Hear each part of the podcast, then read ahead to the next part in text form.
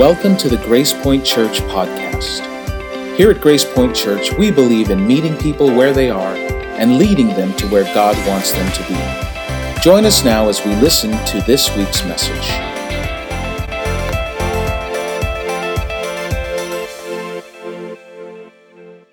When I was uh, growing up, we spent a lot of summers in Central Florida. My aunt and uncle lived out there, and Central Florida in the summertime is really, really hot. Fortunately, my aunt and uncle had a swimming pool, which is an amazing thing to happen to a guy who's from the Bay Area. To be out in the middle of the sun and there's a swimming pool. Well, one day, we're walking around the pool, and no one is planning on swimming that day, or at least yet. And we're walking around the pool, and my cousin Sherry is also walking around the pool. And believe it or not, when I was a child, I was a bit mis, mischievous. A bit mischievous as a child. Just as a child. And as I was uh, watching her walk precariously close to the edge of the pool, a brilliant flash came into my mind. And I was going to just gently and subtly, and so that it looked as if it was an accident, nudge her into the pool. So I made my way over to her. There she was, standing by the pool. And I slowly started to turn my body to nudge her in, and she moved. Well, if you know anything about physics, when there is no force to resist you, you keep going. So when I went to nudge her into the pool and she wasn't there to be nudged, I ended up in the pool. It's what we refer to as poetic justice. Poetic justice is where you get the right punishment for the thing that you did, whatever wrong it was that you did. Today, we are going to be talking about poetic injustice, which, if poetic justice is getting what you deserve, then poetic injustice is getting what you don't deserve.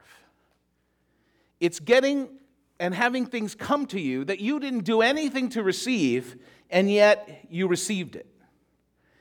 And one of the biggest problems that people have with putting their faith and trust in God is trying to reconcile a loving God, an all powerful God, with a world that is full of pain and suffering.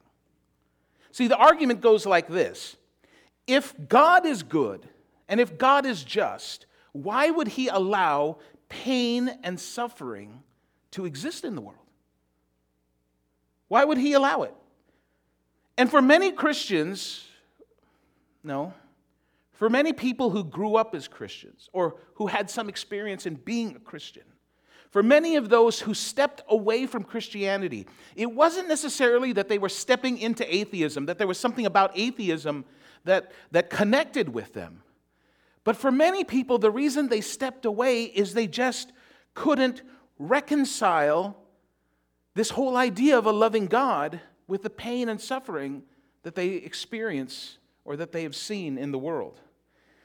And one thing that you have to keep in mind is this is that this understanding of, of being unable to reconcile the pain and suffering in the world and, and, and a just and loving God is really something that is unique to North America, to Canada, to Western Europe. It really is something that is more of a first world problem. Because for any of you who have been outside of the country, if you've ever been on a mission trip, or if you've ever visited a place where there is a lot of poverty, and there's a lot of people who are, who are experiencing pain and suffering, one of the things that you probably have seen is is that in the midst of extraordinary poverty, you often find extraordinary faith in God. So the argument goes like this If he's good, he would. If he could, he would. If he's good, that is, if God is a good God, if God is a just God, then he would look out at all of the pain and suffering in the world and he would do something about it. Or if he could, if God is really Almighty God, if God had the power to do anything, then he would look out into the world and see all of the pain and suffering in the world, and he would do something about it. If he's good, he would. If he could, he would. And yet, we see that he doesn't. And so, if that's the case, if he's good, he would. If he could, he would, but we don't see it, our logical conclusion is either he can't or he won't. If he can't do it, if he doesn't have the power to do anything about the pain and suffering in the world, then he's not really God, right? And if he won't do it, if he has the ability to end pain and suffering, but he decides not to do it, then even if he is God, he is certainly not a good and just God. So if he can't or he won't, then we just want to dismiss God. In fact, for many people, if we look at the world and we say that he can't or that he won't, well, our conclusion, the easiest conclusion for us is, is that there is no God. There can't be a God. Now, we're going to get into that today, but before we get started, there's one thing that I want to warn you about, and that is this. Do not make the mistake of hijacking other people's pain to build your case against God. See, this is the biggest problem that the new atheists have. Their biggest problem is this is they look out at all of the pain and suffering in the world and they say if you talk to all those people and you see the pain and the suffering that's happening, you have to come to the conclusion that there is no God. Otherwise, why would there be pain and suffering if there was a God? The problem with this is that you can't make that conclusion because you haven't talked to all of those people who are experiencing that pain and suffering. So when you take their pain and suffering and you draw a conclusion about God based on their pain and suffering, you're basically telling them that you don't care what their thoughts are, you don't care how their life is being affected. You're going to use their pain and suffering to make your argument for God. Now, if you've personally experienced pain and suffering and you want to use that as your argument for or against the existence of God, then go ahead. But to use somebody else's pain and suffering is not fair for them, and it's not fair for God. Because the reality is, is that extraordinary suffering, suffering often leads to extraordinary confidence in God. There are many, many people in the world who have focused in their faith and trust in God, not in spite of their pain and suffering, but because of the pain and suffering that they have experienced in their life. And pain and suffering that happens, what we're going to talk about today, that injustice in the world and the pain and suffering that we see around the world is not an argument against the existence of God. In fact, pain and suffering in the world is not an argument for the existence of anything. If anything, the pain and suffering that we see in the world is a reminder that we need God. And so arguing that because of pain and suffering, that that is a reason that we shouldn't believe that there is a God. Listen, there, there are some of you here, some of you who are listening to us online today, some of you who know people who have come to the conclusion that there can't possibly be a God because of the pain and suffering that they have experienced in their life. But while that argument is very powerful, and while that argument is very understandable, that argument is not a rational argument. It's not a logical argument. That simply because of the existence of pain and suffering, that it means that there is no God. There is no rational argument against the existence of the God of Jesus Now, if you weren't here last week when we were talking about that, you need to go online and listen to last week's message because we're not talking about some of the gods that many of us grew up with, but we're talking about the God that Jesus talked to us about. There's no rational argument against the existence of the God of Jesus based on the injustice in the world. And yet, this is the primary reason that people step away from faith, that people step away from Christianity, is because they can't reconcile the two. The thing is is that Christians have never made an argument for God's existence based on a world where bad things never happen to good people. At no time has any Christian ever said that there must be a God because there's a good God and only good things happen to good people, so that's why there's a God. Right? You have never heard that argument from any Christian for a reason why there is a God. There's, there's never been that argument. And yet, when we look at the world, we can't help but ask the question if there is a God, then why doesn't he just eradicate injustice? Right? And if he is God and he can eradicate injustice, but he doesn't, then what kind of God is he? What does that leave us with other than a God who looks at all of the pain and suffering in the world and says, I don't care? That's what we're left with. But I want you to, I want to specifically take on that assumption because injustice in the world calls into question the justice of God, but not the existence of God. Are you with me? Yes. It calls into, the, into question whether or not God is just, but it doesn't call into question whether or not he exists, right? It doesn't, it doesn't make us it doesn't make us have any argument. I mean, it makes more sense when we look at the injustice in the world, it makes more sense for us to be angry at God or for us to be disappointed in God. But there is nothing about the pain and suffering in the world that should lead us to believe that there is no God. And what's happening is, is there's two things at play that are related to each other, but they're not dependent on each other. And those two things are the question of God's existence and the reality of our experience. The question of God's existence and the reality of our experience. Now, from a Christian worldview, from a Christian worldview, this is what we believe. There is something that exists today. Everything all around us is something. Something came from nothing.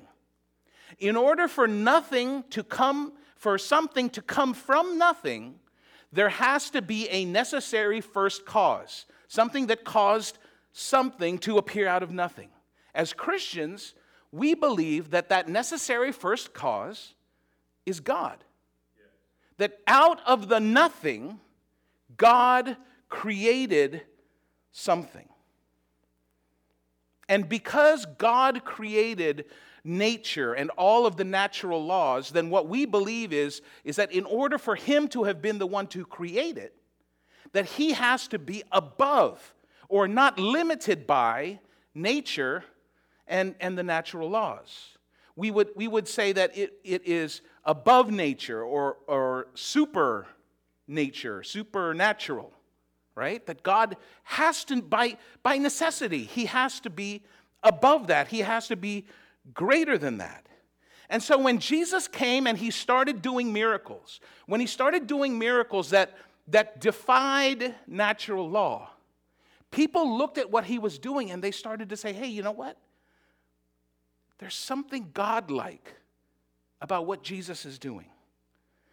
And then when he predicted his death, and then he rose from that death, then people began to understand that they could trust what Jesus says and they could trust what Jesus had to say about God.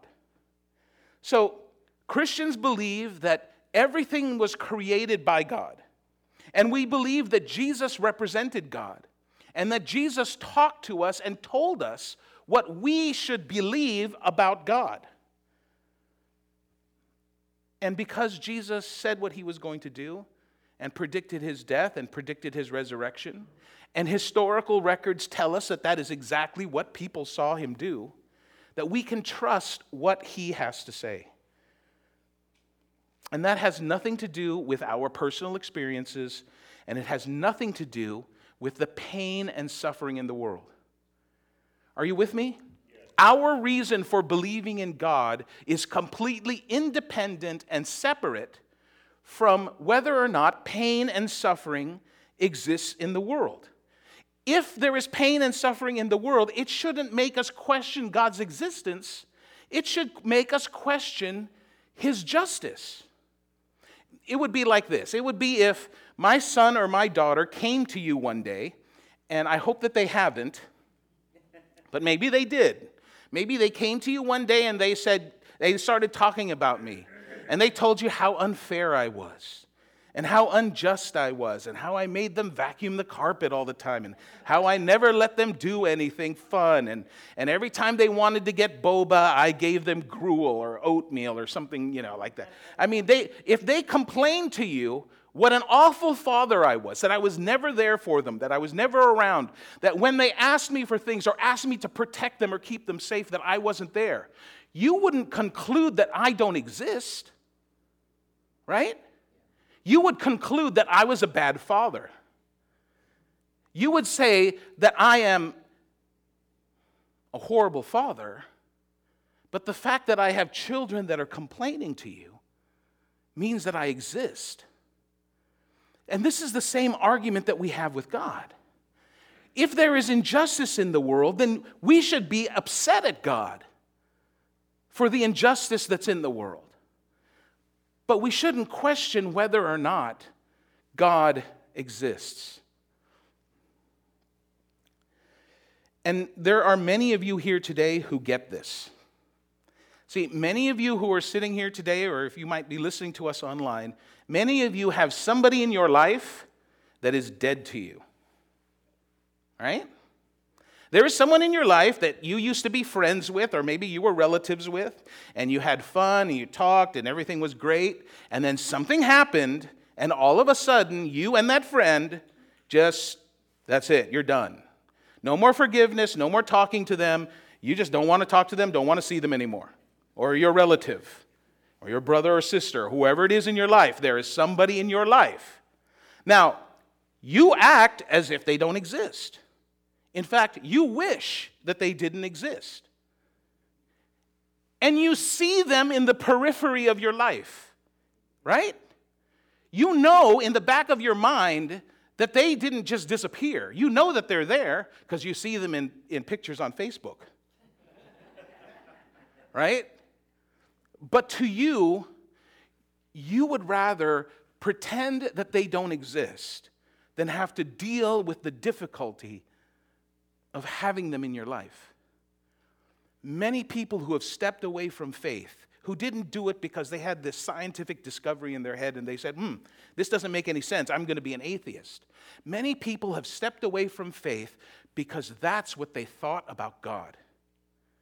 And one day, it wasn't that they didn't really believe that He existed, it's just that they decided that if I don't need God, and it seems like God doesn't need me, then I might as well pretend that God doesn't exist. I might as well pretend he doesn't exist. So, why is it, why do we assume that if there is a God, that he must be good and that he must be just? Right? Why, why do we assume that if God exists, if there is a God, that that God has to be good and has to be just. Why, why do we automatically assume that? The reason that we assume that is because someone told us that. For many of you, for many of us who grew up uh, in Christian homes, we were taught it at a very, very young age. And we were taught it at every meal we ate. Because what did we say? God is great, God is good. Let us thank him for our food. Come on. You know you all did that. Good food. No, that doesn't make sense. Let us thank him for our food. Right? From childhood, this is what we were taught God is great, He has power to do anything, and God is good. That's why we believe that, because someone told us that God is great and God is good. But doing but if we believe that, it operates under two assumptions. It's that we know what God is like. We assume that we know what God is like and that we know what is just and what is good. But who told us that? Who told us what is just in the world? Who told us what is good in the world? I mean, where did we come to that conclusion? The, what we inside us understand as what is being good and just, where did we get that from? We didn't get it from nature because nature is not good and nature is definitely not just. We didn't get it from the ancient gods. The ancient gods were actually a reason that people came up with because of suffering. The ancient gods were how people explained suffering. They said there must look at all these people that are suffering in the world. There's a famine, it's because a God is angry right? There's a disaster, it's because a God is angry. So it wasn't from the ancient gods. Even many of our current religions, they don't operate out of that mindset. The ancient Jews believed that God loved them. In fact, many Jews believe that. That God loves the Jewish people and he basically tolerates everybody else. In Islam, they believe that whatever happens, happens because it's God's will. Something good happens, it's God's will. Something bad happens, it's God's will. In, um, in Buddhism, they don't really teach that there is a God. In Hinduism, they teach that this life affects your future life, and so there's really no relation there. So, how did we come about? And this is, again, usually and mostly we who live in Western society. How did we come about this idea of God being fair and good and just? Do you know where it came from? The justice and dignity for all version of God was introduced into society by Jesus. Up until Jesus came, no one believed in a good and just God.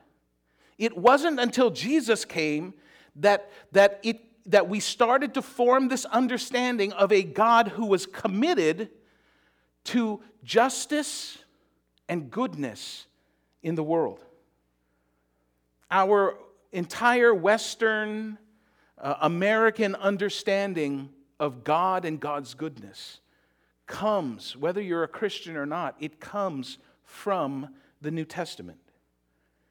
And if you believe what the New Testament has to say, if you believe that God is love and that God loves everybody, and, and, and, and even if you, you're one of those people who, who doesn't want anything to do with church, doesn't want anything to do with religion, you just have this, this, this belief in you that God is love and, and God loves everybody and God is a good God. The place that you got that from is from Christianity and from the writings of the early Christian followers of Jesus. That was not some random thought that just appeared in history, it came because of Jesus.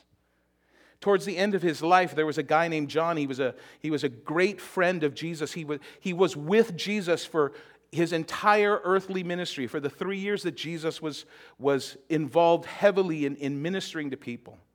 And John, towards the end of his life, he, he paused and he was, he was writing about the things that he had learned listening to Jesus and the things that he observed as he watched Jesus. And he, and he started to write, write what he thought about God based on what Jesus told him and based on what he observed. And so he started and he wrote this. and this is in uh, 1 John 4, he writes this. He says, Dear friends, let us continue to love one another. Now, listen, 2,000 years later, here in 2018, we read this and we think to ourselves, yeah, that makes sense, right? Let's love one another. This is what we're supposed to do, it's what we do. That's what we do in this culture because of these words that were written. But in that culture, loving one another was not a common thing for people to do. In the culture that John was talking to, it was every man for himself, it was every family for themselves. So when he says, let us continue to love one another, he's not just saying, hey, let's continue to la di da di da, go on what we're already doing. He's saying, listen, I know it is a sacrifice for us to come together and say that as a community, we are going to love each other. And so, as I'm writing this, as John is writing this, he says, let us continue to love one another. And then he says, for, because love comes from God. See, love isn't something that just appears out of nowhere. Love isn't something that is innate in us. Listen, some of you believe that love is something that is naturally inside you. It is not. The love that you feel towards your family, your friends, the people that you care about is God's thumbprint in you. Because love comes from God. And then he says this but anyone who does not love does not know God, for God is love. If you were raised being told that God is love, it wasn't something that just came out of nowhere. It wasn't because of something that formed in your head. It wasn't because of something that formed in the head of the person who told you that. It is because these words of John has filtered through our culture over the last 2000 years and sitting here today we recognize what he wrote. God is love. God is love. And our concept of fairness and justice, our concept of each human being having an intrinsic value, that there is something in us that has dignity and worth that is in us, all of that comes from this statement that God is love. And it's not natural. It is not natural for us to love one another because nature does not love, and nature is not fair. And nature is not just. And nature doesn't care about your dignity. There was a, a physicist and a cosmo, co, not a cosmologist. Cosmetologist? No, that's the other one. A cosmologist. Yes, that's it, cosmologist. You might have heard of him. He's really famous. His name was Stephen Hawking. Stephen Hawking just passed away a few weeks or a few months ago from ALS. He is one of the most brilliant minds of our time, and he was a firm believer in, in nature and in natural selection. And Stephen Hawking wrote this. He said, The terror that stalks my mind is that we have arrived on the scene because of evolution.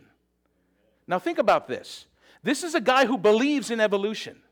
This is a guy who firmly believes that there was a big bang, that nothing, something came out of nothing, and we don't know what that was, but from there, everything happened, and here we are today. And he's saying that the terror that stalks his mind is that we have arrived on the scene. We are here where we are today because of evolution. Now, why would Stephen Hawking, somebody who firmly believed in evolution, who firmly believed in nature and natural selection, why would he say this? He says, because of naturalistic selection. And natural selection assumes natural rejection, which means we have arrived here because of our aggression. We have arrived here today because of our aggression. And then he says this our only hope for mankind, the only hope for mankind, is that we are able to move to other planets in our galaxy and split up. Because if we don't split up, we will eventually annihilate ourselves.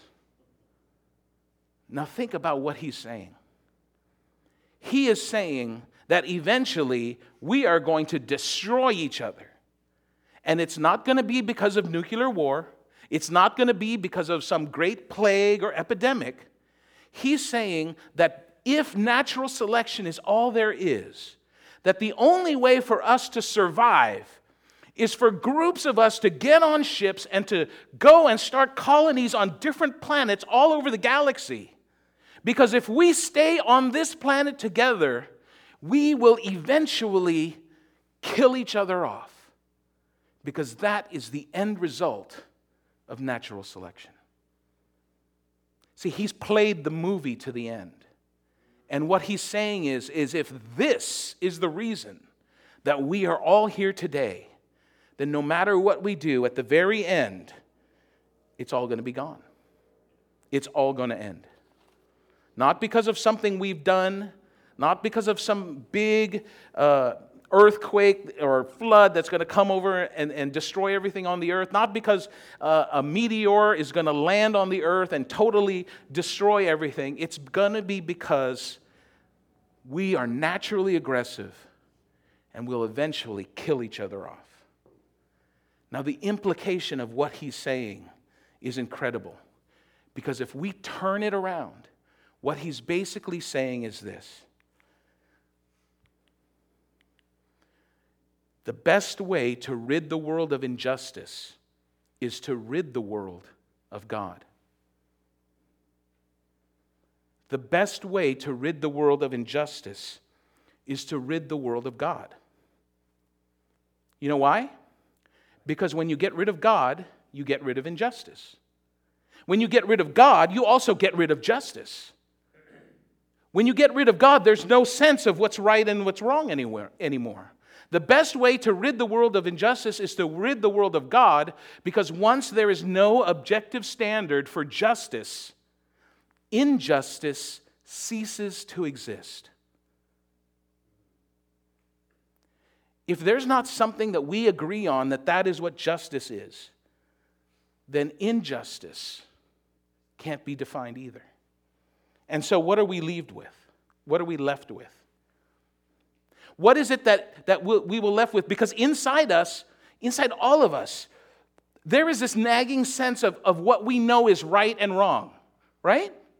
I mean, we look at the world, we watch the news, we look at our lives, we look at the people in our lives, and we have something in us that tells us that, that this is going right and this is going wrong. But if we got rid of God, then all of that would be gone. Our sense of right and wrong would be gone. Our sense of fairness would be gone. Our sense of justice would be gone. And all that we would be left with is nature. That's all that would be left. And nature doesn't care about justice. And nature doesn't care about what's good. And nature doesn't care about what's right. And so we would just be left to each other to decide what justice is. And the problem is, that we all have different ideas on what justice is, right? There's my justice, there's your justice, there's Nazi justice, there's ISIS justice, there's the majority rule justice, right? There was clan justice, there's nature justice, there's street justice, there's the justice of the rich, the justice of the powerful. If there is no objective mark that determines what is just and what is good, then all of us are open to whatever we decide we want justice to be. And so when we reject God, we don't solve injustice in the world. All we do is we make injustice lose its meaning because there is no more God. So the next natural question for us to ask is what does Jesus have to say about this? I mean, if Jesus represented God and Jesus came from God, then what did Jesus have to say about God and justice? Well, Jesus has a solution, and his solution starts with this Jesus brought us God is love. And we like that, right? If we think about that, that God is love, that makes us feel good. I like that God is love because the people that love me in my life, they're very patient with me and they give me things and they do things for me. They massage my feet at night, right? I like that God. We all enjoy the God that is love. But here's the part that we don't like. Here is the part that makes many of us want to walk away. Here is the part that, when we think about it, gets us that, that, that feeling right here, you know, that makes the, the hairs on the back of our neck stand up. And that is that there is no justice without judgment. And we don't like that. There is no justice without judgment. And when we hear that, we want to say no, right? And, and, and, our culture tells us that, that we, we need to run away from that kind of thinking. That if God is judgmental, if God is bringing judgment, we don't want anything to do with that. So if God is judgmental, get away from there. That is not the kind of God that we want to have. Isn't that what culture tells us? The problem is, and Jesus is clear on this, is you can't have one without the other. You can't have justice without judgment. Right? You can't have someone say, we have to change something to make this right, if we're not willing to have someone look at it and say, yes, that is right and that is wrong. You can't have justice without judgment.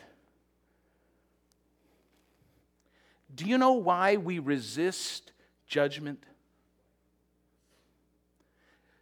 The reason that we resist judgment is because inside you and inside me, we recognize and we know that we fall short.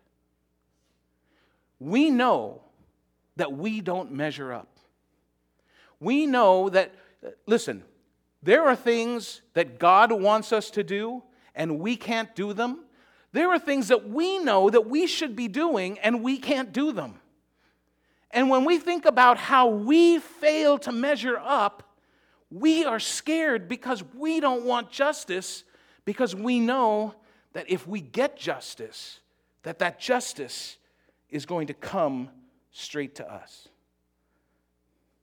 And for Christians, this is where our hypocrisy comes in. Because we want justice for me. I mean, we want mercy for me and justice for you. Right? You want mercy for you, but justice for everybody else. So, anyone who has ever wronged you, anyone who has ever given you a bad look, called you a name, talked about you behind your back, stolen from you, hurt you, we want all of them to pay for what they did to us.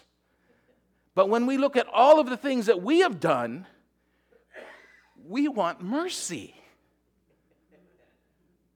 And we want grace.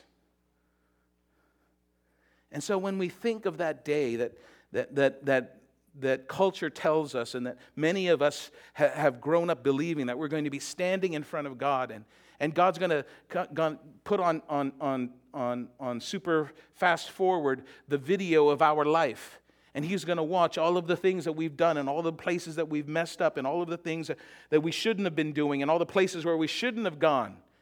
And he's going to watch it all and then he's going to look at us. And what we want is for him to look at us and say, Yeah, but you get a pass today. Come on through. That's what we want. We want mercy from God. We fear judgment, but we only fear it when it comes for us. We don't fear judgment when it comes for somebody else. And this is what makes the message of the gospel so amazing. This is the reason that the message of the gospel, was able to survive through the first, second, and third centuries in a, in a society and in a culture which had unimaginable injustice and unimaginable pain and suffering and unimaginable attacks on the people who all they did was say that they loved Jesus. That's what makes this so amazing. When God created the world, He gave us freedom. And then He looked down on us and saw the ridiculous things that we had done with this freedom that He gave us. And He saw that all of us, every single one of us, fell short. And He realized there has to be a judgment. And recognizing this, we naturally feel fear. When we recognize that judgment has to come, we feel fear. And then, as we hear every Christmas, Jesus came and said, Fear not. Fear not.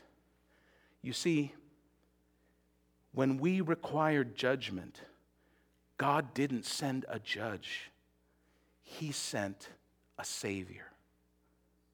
He sent a Savior. This is how John wrote it. And this is John, and he is, he is quoting Jesus now. He's telling the story of what Jesus said. And he says this Jesus says, For I have come to save the world and not to judge it.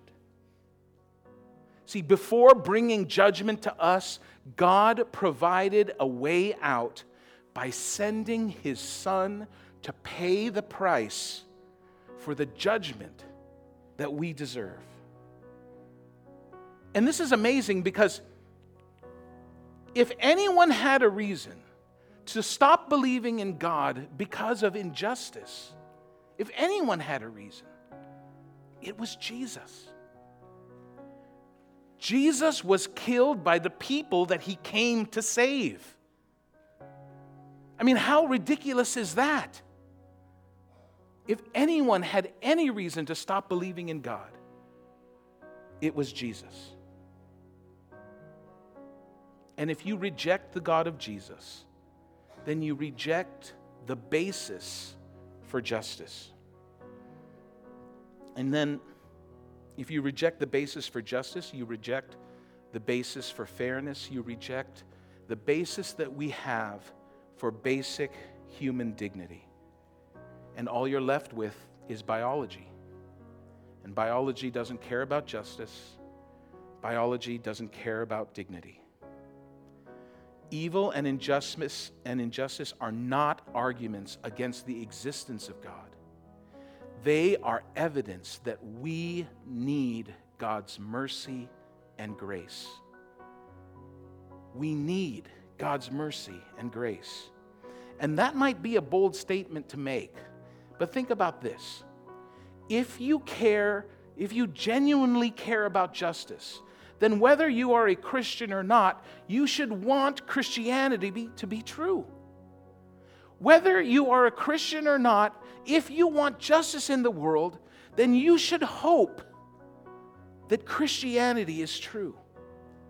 Because it is faith and trust in Jesus who told us about a God that is love that reminds us that in this world that we live in, that there are things that are right, but there are things that are wrong. It reminds us that things aren't how they are supposed to be. And you and I know that. Because when we see a tragedy in the world, when we see a shooting, when we see a disaster, when we see people dying or suffering, there is something in us that aches.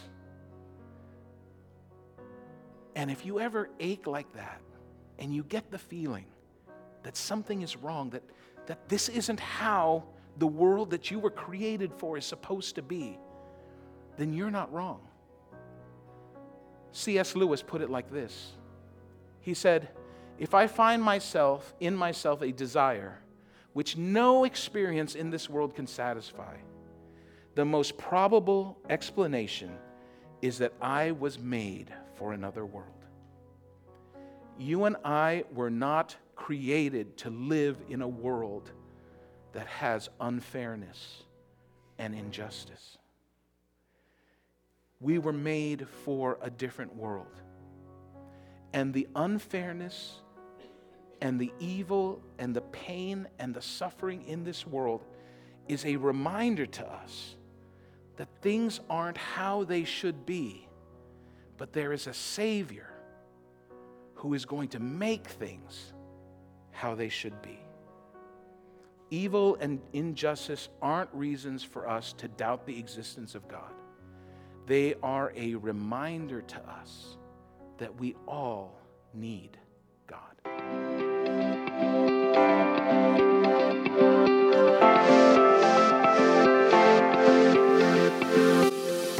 Thank you for joining us for this week's message. Grace Point Church is located in South San Francisco, California. For more information, look us up online at www.wearegracepoint.com.